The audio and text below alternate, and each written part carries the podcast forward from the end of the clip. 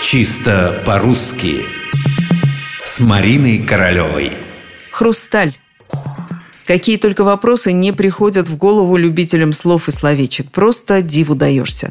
Вот, пожалуйста, получил я вопрос. А правда ли, что слово «хрусталь» когда-то писалось «хруфсталь»? Хочется сразу же и ответить на этот вопрос. Неправда.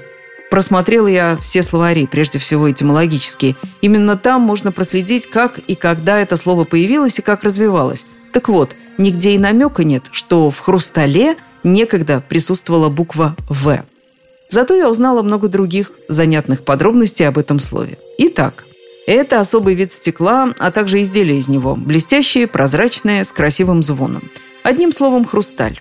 В русском языке оно известно с XII века. В украинском его называют кришталь, в белорусском – крышталь, а в других славянских языках хрусталь и кристалл вообще одно и то же.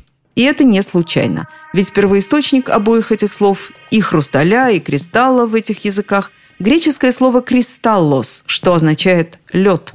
Отсюда и горный хрусталь, и кристалл, и сосуд из хрусталя – но у нас все по-другому. Наша древнерусская хрусталь «крустал» восходит не к древнегреческому «кристаллос», а к среднегреческому его варианту «крусталло» – кусок льда, хрусталь. Остается один вопрос. Откуда начальное «хр» вместо «кр»?